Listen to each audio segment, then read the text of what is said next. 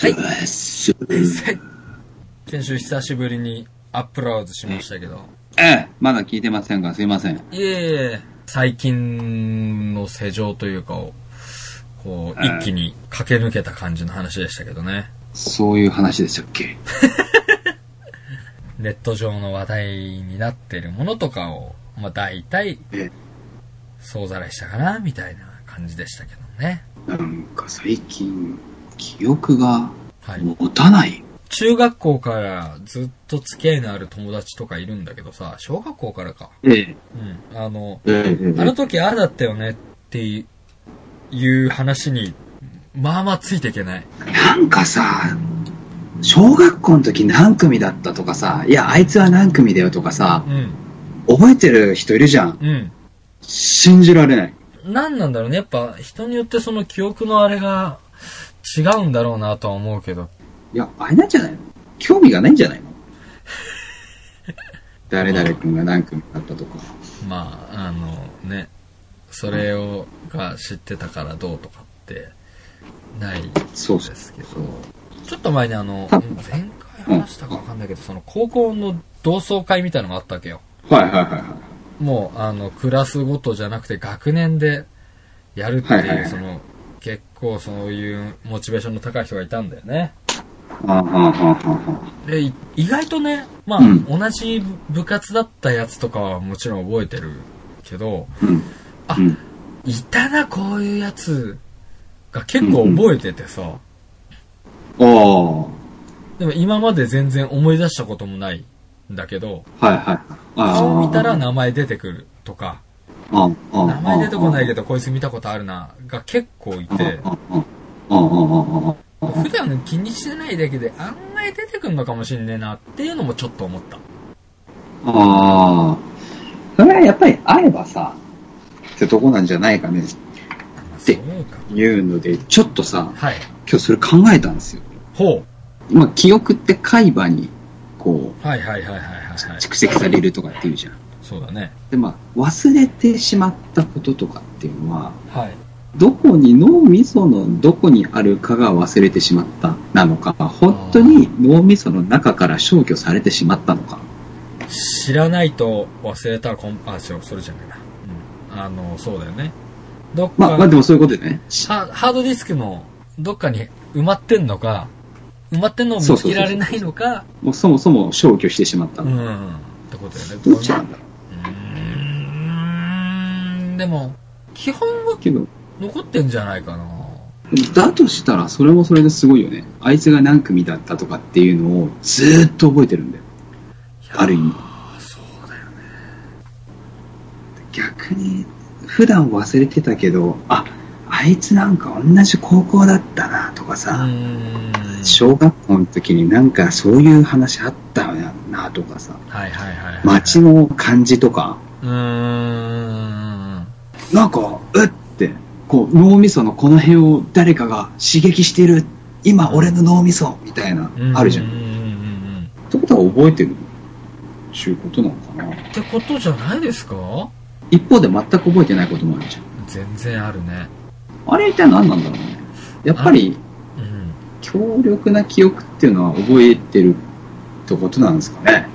あの時ああだったよねって言われてピンとこないことはあるよね。そいつとよくつるんでたなっていうのがあってもさ、ああありますいろんなとこ行きましたけど、あ、え全部が全部記憶共有できるわけではないですからね。えまあそうですね。だから、やっぱり、ここ、ここっていうのがこう、ビビッとくるやつと、また違うんだろうね。そうだね、うん確かにね。なんか街の、街の感じとかすげえ覚えてるやつもいるだろうし、うん。逆に全く覚えてない人もいるだろうし、うんうんうんうんうん。的な？できないね。あ、はい、あ、すいませんでした。してるよラバハバハボレディオ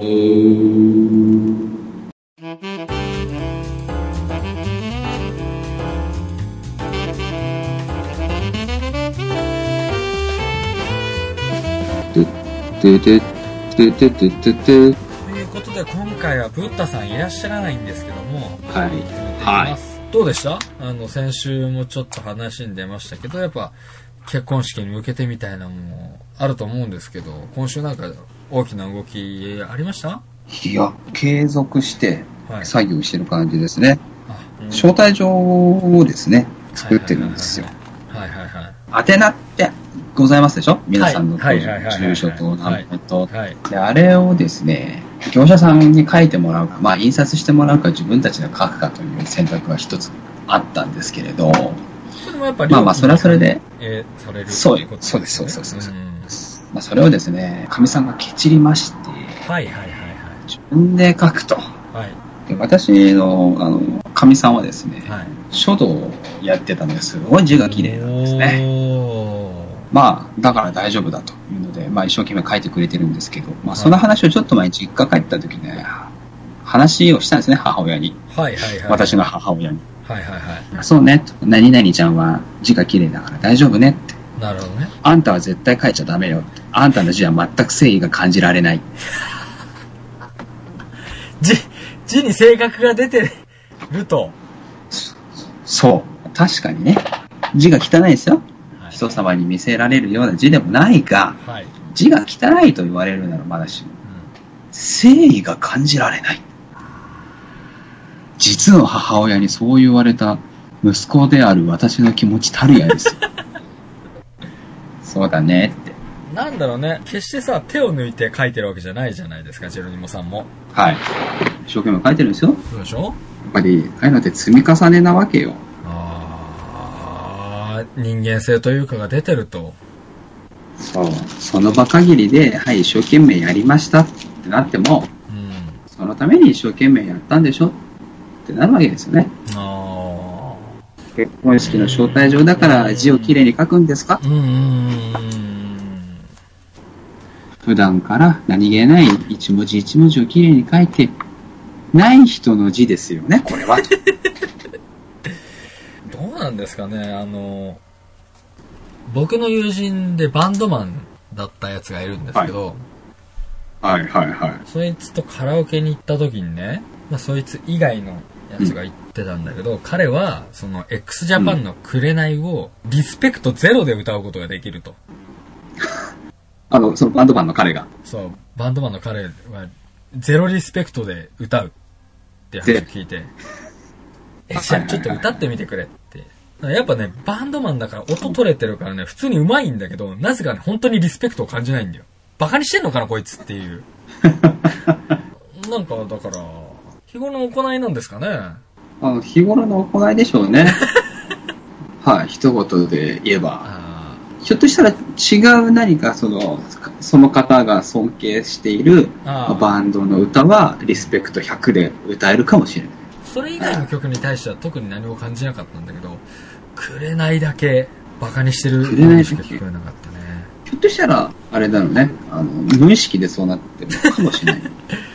心の奥底ではバカにしてんじゃねえかみたいなね。バカにしてるのかもしれない。かもしれないな微妙にでも世代じゃないよね、我々はね。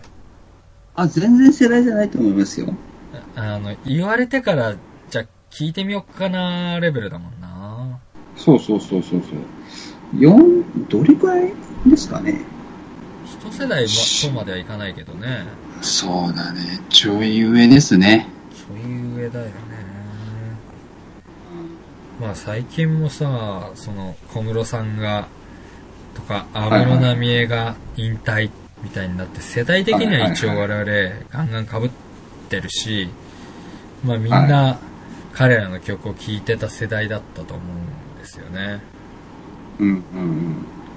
正直でも、ピンときてなかったから、そんな騒がれてもリアクションできねえなっていう感じではあるんですけど、確かになんかさ、聞いたことはあるし、うん。ちょっとフレーズを口ずさむとかさ、そういうのもできるが、うんうんうん別に好きではなかったというかね。ちょっとね、そんなか、ね、紅白で、すげえ大物が来た感でやるほどのことでもないくない？まあ紅白自体がそもそもっていうのもあるけど、みたいな。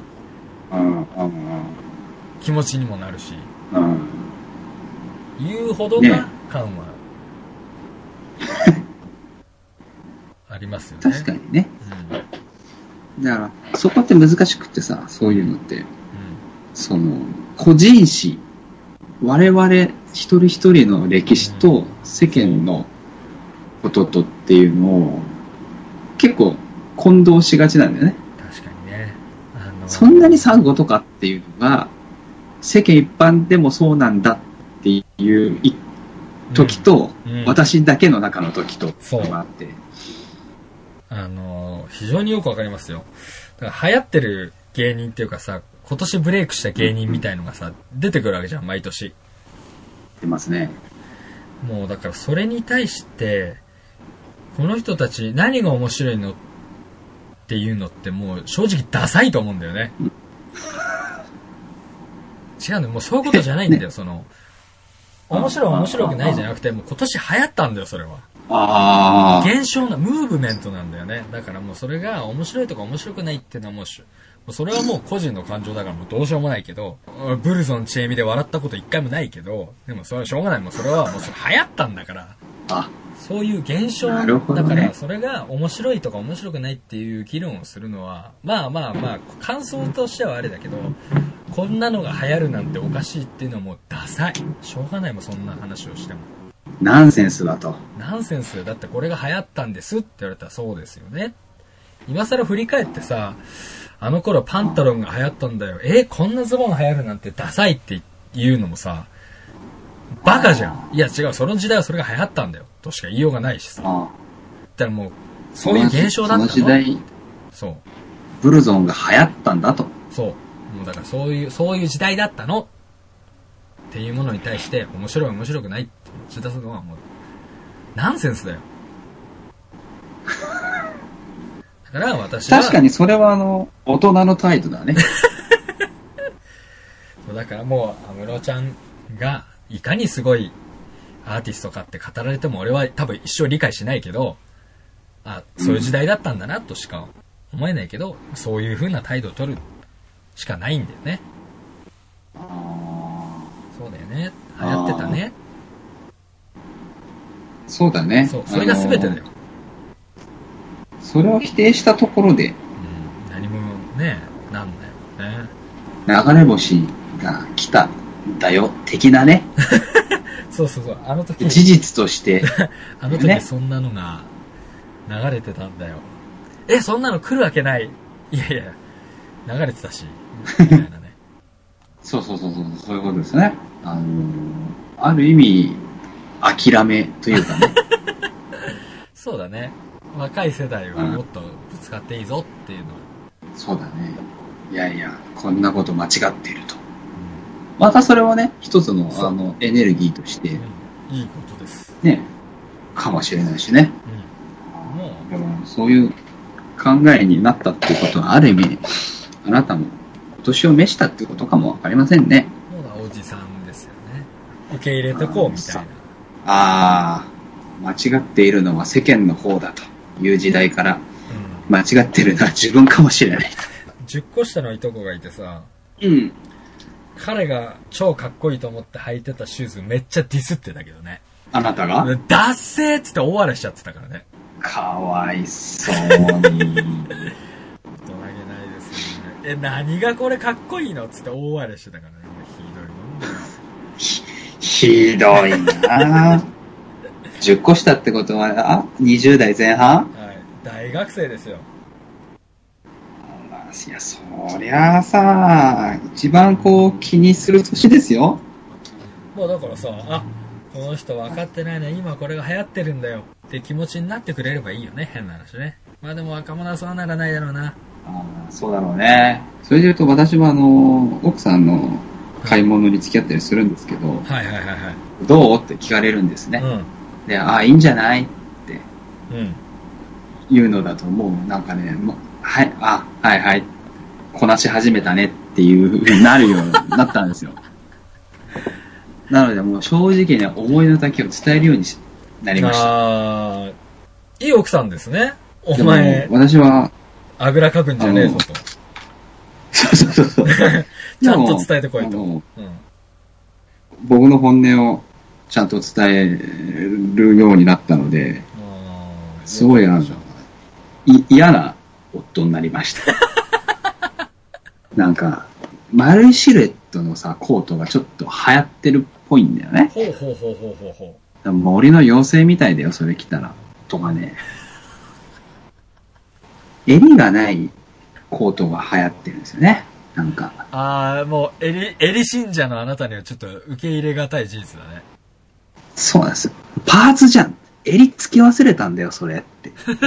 って思わ 思われるよって。いいの？どうせ着なくなるんだから。長く着れるものを買ってほしいな、僕は。ああ、なるほどね。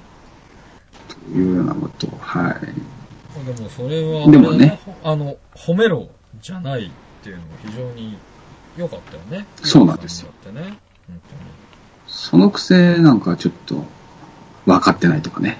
こう言うんですよ。それはほら、あの、お互いに高め合う余地が残ってるっていう。ああ、なるほどね。伸びしろですよね。そうかもしれない。伸びしろ。伸びしろですよ。あいい表現ですね。いい表現というか、いいものの考え方ですね、それ。ね羨ましいですよ。結婚をするということは、そういう新しい発見があるってことですもんね。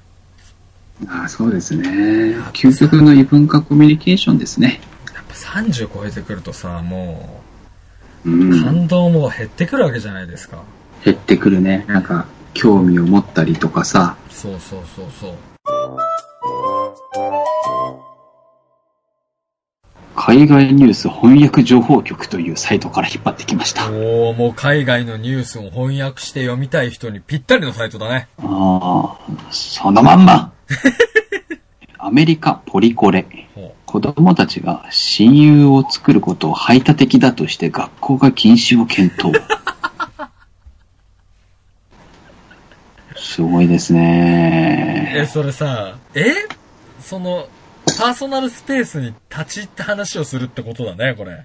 うーん、えー差別反対とは耳に聞こえのいい言葉です。しかし、行き過ぎた反差別活動というものは時に非常識な結果を生み出します。ナショナルレビューに掲載されたこちらの記事を読んで、ほとんどの日本人は呆れるのではないかと思いますが、これはアメリカやヨーロッパで現実に起こっている話ですと。っていうのがこのサイトのまあ翻訳した方のコメントですね。ナショナルレビューという雑誌に。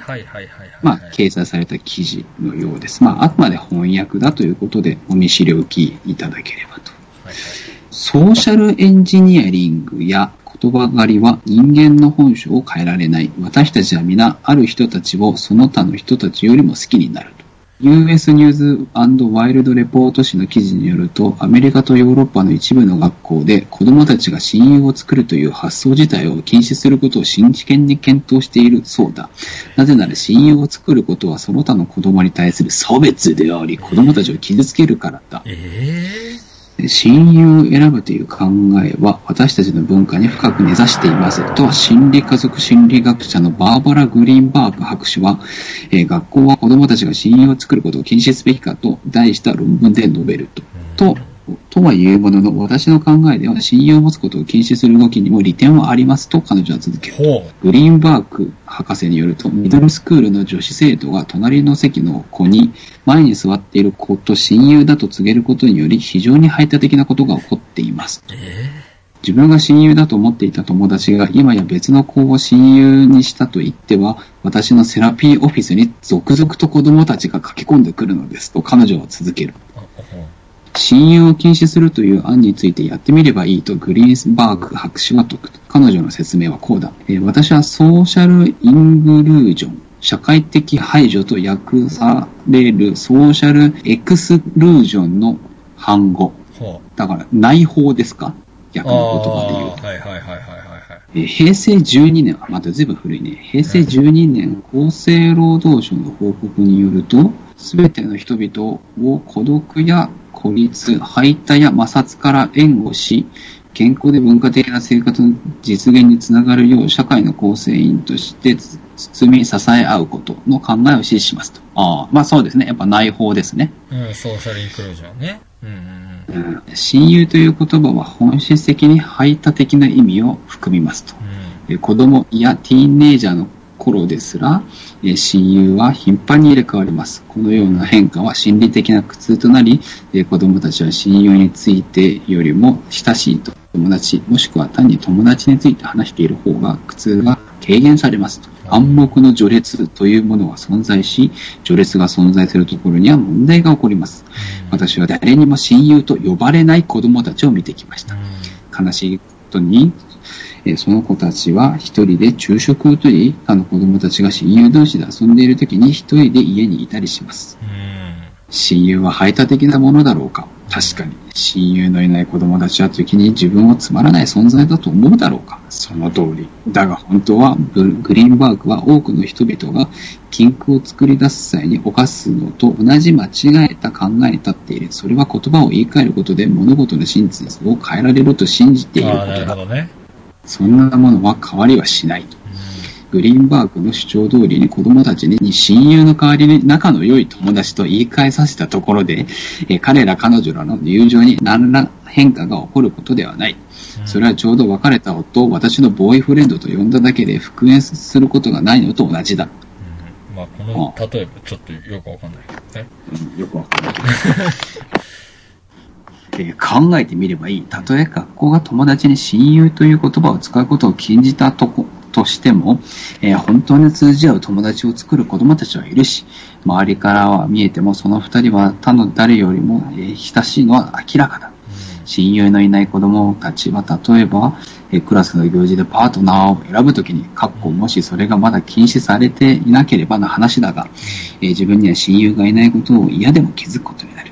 そしてその子供たちは仲の良い友達を、その仲の良い友達の仲の良い友達、つまりその友達の親友だからしぶしぶ分けてもらうことになるのだと。うん、うん、ちょっと分かりづらいけど。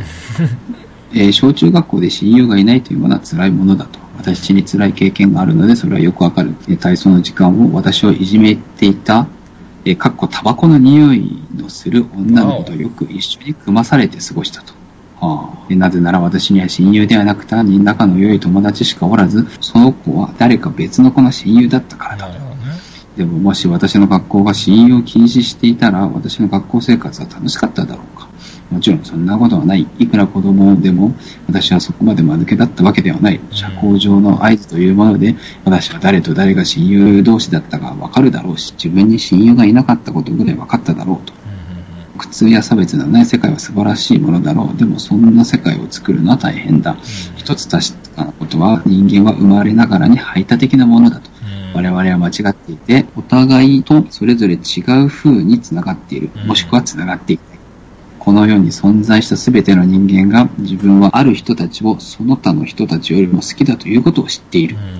それは自然なことでこの先も変わりはしない。とりわけ、あるものの呼び方を禁止するなどという簡単な方法ではと。あそうね。いくら言葉を変えたところで事実は変わらないということですよね。あ、そういうことですね。これポリコレってさ、うん。ポリティカルコレクトネスのことですね。うん。政治的正しさっていうのかね。ねこれはなんかその登場した当初とはさ、意味合いが変わってきてる感はあるよね。うん。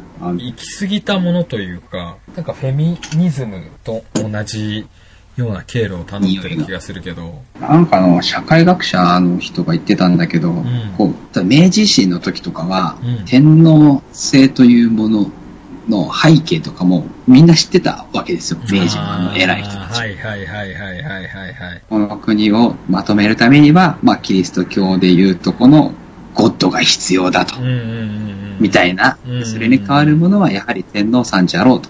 うん。まあ、まさに天皇機関説でさうんね。だから天皇さん天皇さんってみんな言ってたわけですよ。それが事情がよくわかってる人たちがいなくなって。天皇さん天皇さんということだけが残って、天皇神格化が、だけが残っちゃったそれと一緒で、親友を作るということの背景にもさ、なぜそうなってるのかっていうさ、深い背景があるにもかかわらず、上っ面だけというかね。上積みだけをこう変えれば物事が変わると。そうね。なんか先週もこんなような話確かにしてたわね。問題意識がそういうところにあるんですかね。かもしんないね。これもさ、だから、フェミニズムもそうだけど、その平等を目指してるはずなのに、これを振りかざすことによって排他的になっているっていうのは本末転倒もいいところだよね。ああ、そうね。親友を作ってはいけないと。いや、だから力を持ち始めると悪用するというか、間違ったことに、間違ったっていうのはなんかあれだけど、MeToo 運動もな、いまいち拡散しなかったけどっていうのもさ、なんか、いや、そういうことじゃないよ、みたいなのが出てきちゃうとさ、そ本来持ってたこの、あ正しいというか、崇高な理念とかがさ、薄れてって結果的にこの、あ、うん。無意味なものというか、消えてってしまう。まあでも、消えてく分にはいいような気がするね。それが残っちゃってないっていうかね。あってことは、やっぱみんながある程度うさんくさいなっていうので分かってるわけだもんうね。ん。変な使い方されて拡散してないだけマシみたいなこと？うんうんうん。そういうこと、そういうこと。それもあるな確かにななんか、歪んで振りかざされるぐらいだったら消えてしまった方がいいのかもしれないね。うん。それは確かにそうだな me too. あ本来はね、被害に遭った人たちが声を上げることで撲滅してこうぜっていう話だっあ、うん。たはずなのに、いつの間にかなんかその、じうんなんかね、売名とかさ、そういう感じで使われたりとかさ、うんうん。なんか嘘っぽい話をする人が現れたせいで、その本当のことを言ってる人たちまで嘘なんじゃないかみたいな見られ方したりとかさ、うん。今ちょっと、あの、検索したんですけど、はい。me too 活動を受け、女性の裸が描かれた油絵を一時撤去。あ、なんかあったな、それ。見た見た、その、そういうの。イギリスの美術館ですね。そうだわ。マンチェスター市立美術館。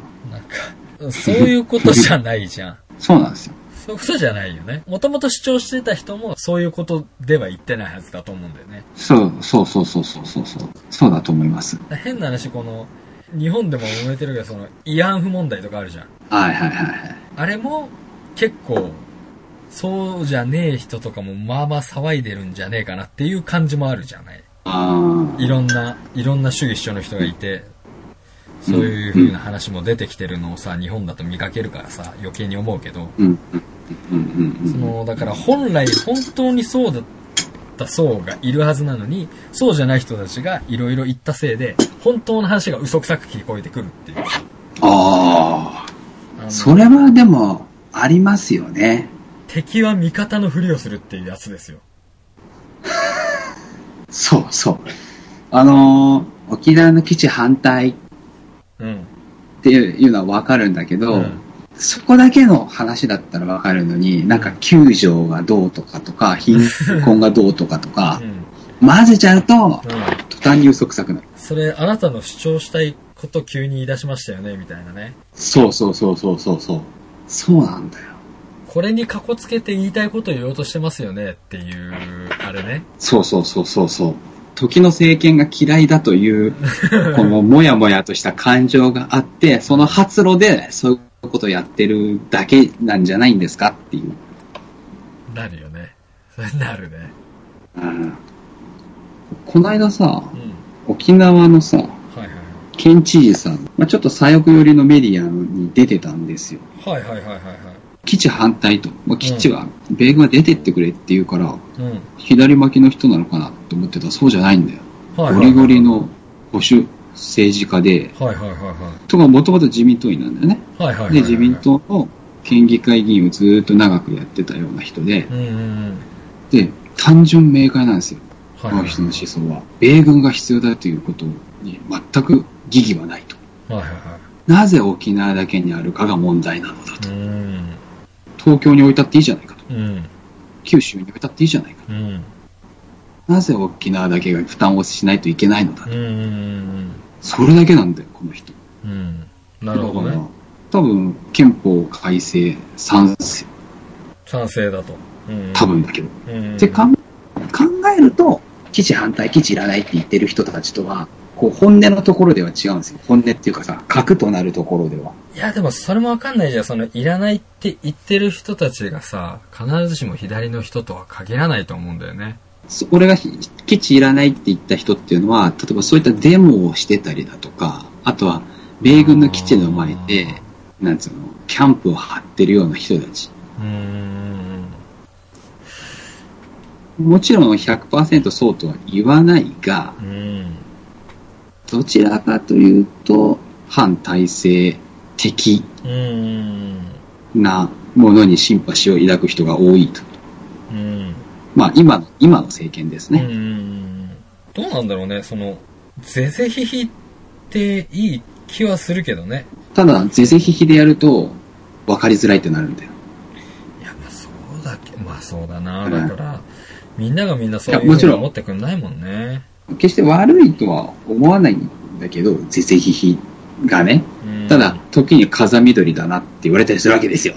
まあね、でも、なんか、そのさ、こう、左だからこうじゃなきゃいけないとかさ、これに反対する以上は、これに賛成しなきゃいけないっていうのもさ、非常に窮屈だよね。窮屈ですね。いやいやいや、俺、これはわかるけど、そっちはわかんねえよっていうのがあるはずで、はい。で変な話、その、昔の自民党は多様性があったみたいな話だってさ、はい。それって結局何かっていうと、大枠ではこの話 OK だけど、ここは違うよねとか、うん。が認められていたはずなんだけど、もう自民党支持となったらこれじゃなきゃダメ、みたいなとかさ、うんうんうんっていう風潮ありません？そうなんですよね。もうちょっと柔軟でもいいような気もするんですけどね。軍隊を持とうという共産党員がいてもいいと思うの。うん、そうだね。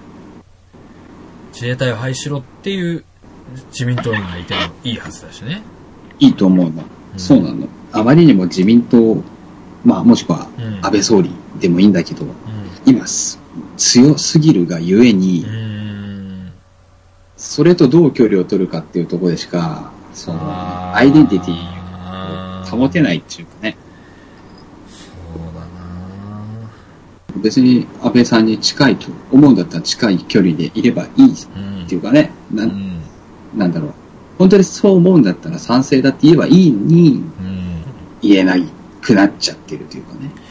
なんかこの前何の番組か忘れたけど、その、今9条を改正するっていう話が出た時に、まあいろんな案出てるけど、その態度を決めかねてる人たちがいるじゃん、もちろん。絶対に改正したくないって人もいるし、改正したいって人もいるけど、まあ国民投票ってなったらみんな投票するからよくわかんねえなっていう人たちもいるはずなのに、その、はい。え、これは、えっ、と、こういうことなのかなっていう質問を、じゃあ誰かにぶつけたとして、その質問の仕方で、あ、こいつは左なんだとか、こいつは右なんだっていうジャッジをもう一方的にされてしまうから、あその迷っているっていう段階で、あの、どっちの派閥だとかって決められてしまうっていう状況があると。だから聞けなくて、結局何もわかんないままになっちゃうっていう話があってさ、議論ができないんだよね。自分の意見と違う話をしてる人を認めないっていう流れがさ、すごいあるわけじゃないですか。あ、この人俺のと違う意見なんだっていうところでもう敵になってしまうわけですよね。うん、うん、うん、うん、うん、うん、うん。それってどうなんだろうっていうか、なんか何も生まれないじゃん。うん。だいぶ前の話でその厚切りジェイソンが日本批判をしてみたいな話もさあったけどさうん、うん、うん、うん、うん。議論じゃないんだよね相手を言いまかすことが目的になっちゃってんだよね、なんかこう、分類したがるっていうかね、あみんな。そうだねそうだねこの人は右だ、左だ。それはさ、敵じゃない、なんだろうな。ああはいはいはいはい敵味方ひょっとしたら味方、あ、こういう、この人は、あなたは僕の味方なんだねって、こう、一方的に思われることもあり得るわけです。うん確かにね。一回ね、学生の時に、まあ、 mixi がさ、まだ、はい。華やかな頃ちょうどあの、ソフトバンクの CM で、うん。お父さんが犬役で出てきたぐらいの時が、だったんだよ、うわー確か。懐かしいですね。はい。まあ、ソフトバンクって、まあ、孫さんが社長でさ、もともと日本国籍じゃない人でしょ？はいはいはいはいはい。だからまあ、反日企業だとかっていうのが、まあ、ネットに書いてあったんだよね。ああなるほどね。で、俺はそういうのと全く関係なく、なんか、うんお父さんを犬呼ばわりするうん。まあ、父親というものを犬に見立てるということにすごく抵抗があるっていうのを書いたんですよ。なるほどね。たら、いや、ソフトバンクが反日企業だって知ってましたかっていうのがブワーって来たのよ。ブワーでもないか、一人。で、はあ、仲間だと思われたのかと。なるほどね。と思ったのをすごく覚えてるんだよね。あだそいつとしてはね、これで、あ、ソフトバンクっていい会社って言ったら、あ、こいつはそっち派か、とかってこう。ー。うん。だから本当になんか、ある意味の分かりやすさというものが、うん。こう、反か超かっていうのをもう求められ続けていると。分かりにくいものはダメだ。二元論ですよね。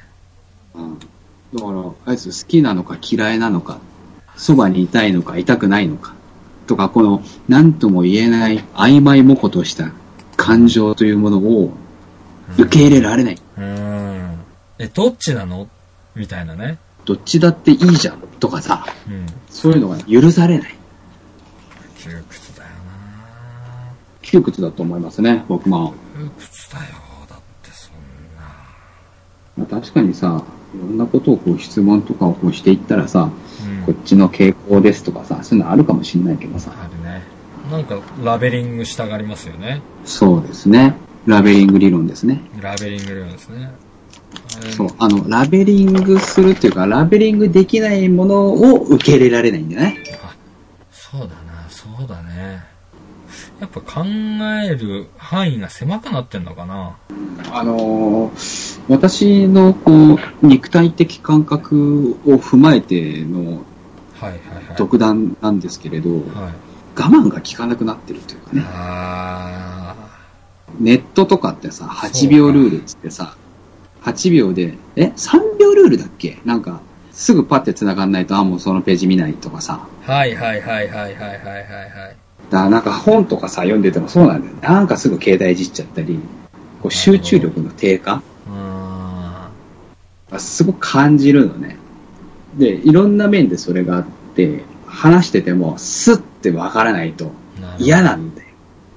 なるほどね。みたいなそれってもうすなわち共感できるかどうかっていうことになってきちゃうのか。そうそう。え、あなたの言ってることってどういうこと？どういうこと？どういうこと？あ、そうか、あなたはこういうふうに考えてて、そういう考えなんだね。うんまたそういうのもあるよねっていう、このアプローチができない。辛抱が効かなくなってるって感じか。うん。多分その、なんすか、工程としてそこまで行こうとする、ちょっとした努力というものもできないし、それをやったところで、その先にある自分とは異なるものに対して受け入れられない。なるほど。そうね。全部反応なんだよね。これ好き、これ嫌い、これ好き、これ嫌い、みたいな。ああ、脊髄反射なんだ。そうそうそうそう。パブロフの犬と一緒ですよ。だから、あ、こいつは右だ。あ、こいつは左だ。っていうのを、パパパパパパパパパパって。反応してしまっていると。反応なんですよ。退化してるよね。快不快っていうかね、赤ちゃんですね。うだね。そこに戻ってきてしまってる感は非常にあるよね。話聞かねえんだもん。聞かね。聞かねえよな。なんだろう、あのーあなたが、あの、お勤めされてた居酒屋さんですか？そう、そうね。ご隠居さんがなんか、はいはいはいはい。すでに心の中に白旗を持ってるんですよ。はいはいはいはいはい。ありましたね、その話。って話を教えてくれましたでしょ？あれすごく大事だと思うんですよね。そうだね。じじ自信を持つことも大事だし、うん。プライドを持つことも大事だけれど、うん。ひょっとしたら目の前にいるこの人の方が正しいかもしれない。うん。という一歩のこう留保、自分に対する留保をつけるっていうの、うんうん。ちょっと待てよって持つってことの重要性ですよね。年の子って感じはしたよね、確かにね。それをこう言葉にして教えてくれるっていうのでね、その知というものを、感じますよね。ナレッジをこのね、我々も受け止められるというかね、うんあなたがそれを、あ、そういう考えもあるんだっていうので、こう、インストールしてくれて、うん。私に出力してくれたから、はい。あ、なるほどと。それはいい考えだな謙虚って思えたわけですからね。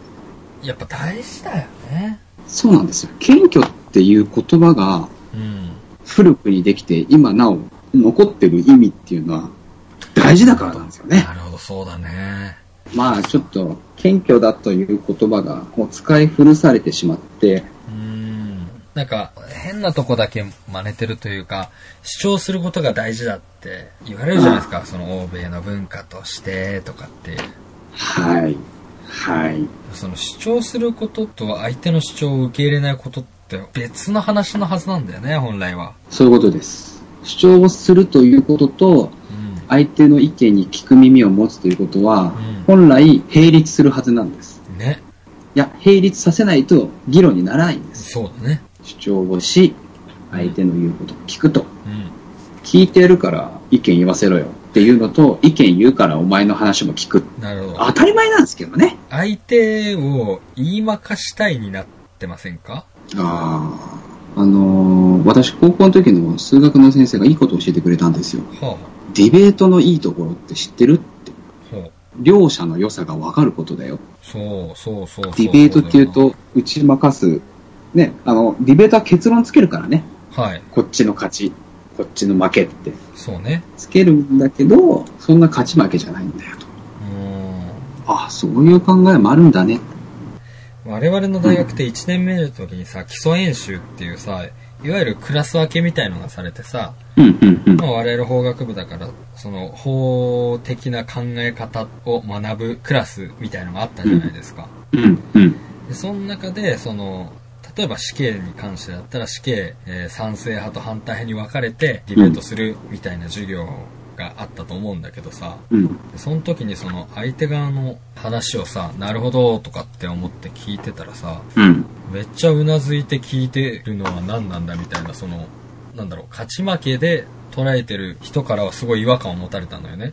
ああ、なるほどね、そういう考え方があるんだっていうリアクションをしてたことに対して。へえ、それ面白いね。勝ち負けで見るんだなって今の話聞いてちょっとなんか不意に思い出したんだけど、うん、うん、うん。今、あのー相手の言うことに、あ、素直に、あ、なるほど、と思っても、なるほど、と、うなずいてはいけないと。うん、それは戦略的に間違っていると。